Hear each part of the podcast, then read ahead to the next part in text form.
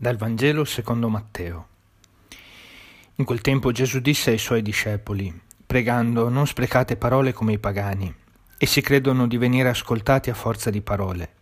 Non siate dunque come loro, perché il Padre vostro sa di quali cose avete bisogno prima ancora che gliele chiediate.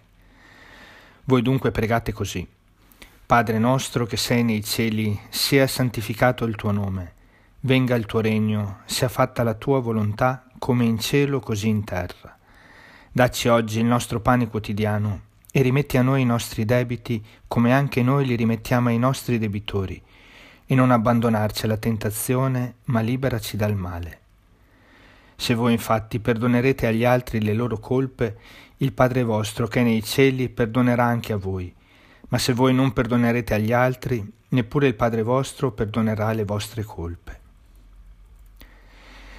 La preghiera è un grido che si leva al Signore, ma se questo grido consiste in un rumore di voce corporale, senza che il cuore di chi prega aneli intensamente a Dio, non c'è dubbio che esso è fiato sprecato.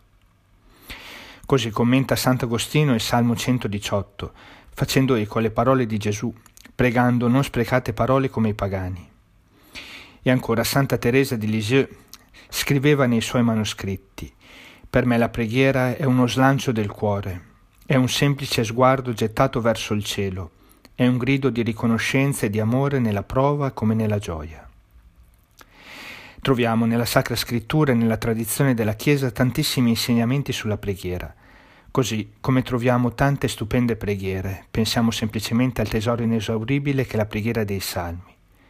Scopriamo nei Vangeli molte volte Gesù che parla della preghiera, che ci insegna a pregare, Soprattutto lo vediamo pregare mostrandoci così come la preghiera sia un momento fondamentale delle sue giornate, della sua vita. A questo possiamo aggiungere che la preghiera da sempre fa parte dell'esperienza dell'uomo. Alcuni anni fa Benedetto XVI, iniziando un ciclo di udienze sulla preghiera, diceva L'uomo di tutti i tempi prega perché non può fare a meno di chiedersi quale sia il senso della sua esistenza, che rimane oscuro e sconfortante se non viene messo in rapporto con il mistero di Dio e del suo disegno sul mondo.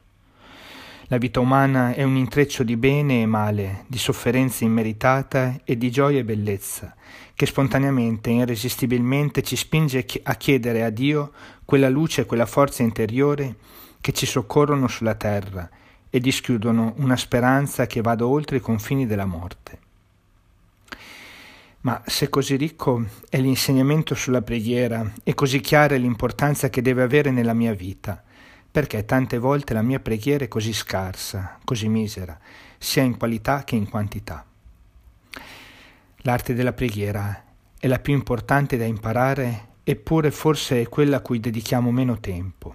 A volte pensiamo che sia sufficiente dire qualche preghiera a memoria, magari in modo distratto. La preghiera invece è un'arte sublime che ci introduce alla vita del cielo, ma richiede grande impegno, costanza, dedizione e soprattutto all'inizio fatica.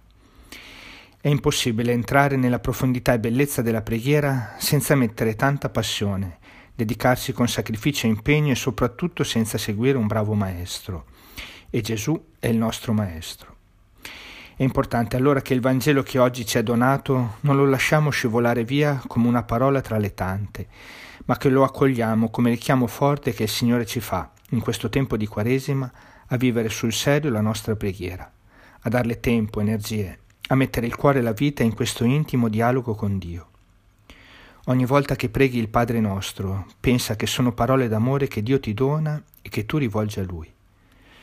Se la tua fede deve distinguersi per l'arte della preghiera, scopri un rinnovato bisogno di trattenerti a lungo, in spirituale conversazione, in adorazione silenziosa, in atteggiamento di amore davanti a Dio.